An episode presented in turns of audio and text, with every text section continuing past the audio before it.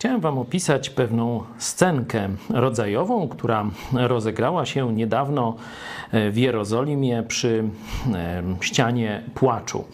Tam przy wejściu do ściany płaczu są odpowiednie dla mężczyzn i dla kobiet takie, można powiedzieć, studnie z kranikami, gdzie nabiera się wody w takie specjalne naczynia, kubki i obmywa się ręce. Tak robią religijni Żydzi, e, którzy chcą wejść dalej.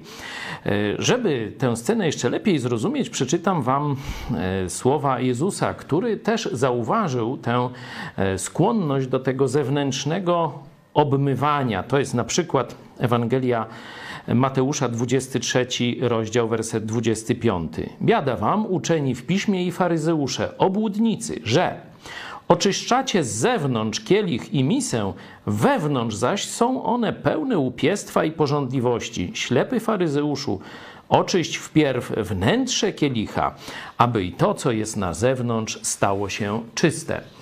Jedna z moich znajomych chrześcijanek, Marysia, podeszła do izraelskiej kobiety, która właśnie dokonywała to rytualnego obmycia i zapytała ją: Po co obmywasz ręce?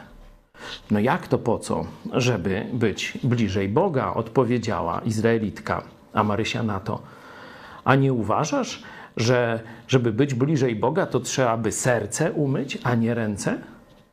Wtedy ta kobieta pochodząca z narodu żydowskiego zamyśliła się na chwilę i powiedziała: Masz rację, rzeczywiście, powinniśmy mieć czyste serca. I wtedy Marysia powiedziała jej: Po co Jezus przyszedł na ziemię, po co przelał swoją krew, aby właśnie obmyć nasze serca z grzechu, byśmy mogli czyści przyjść do Boga.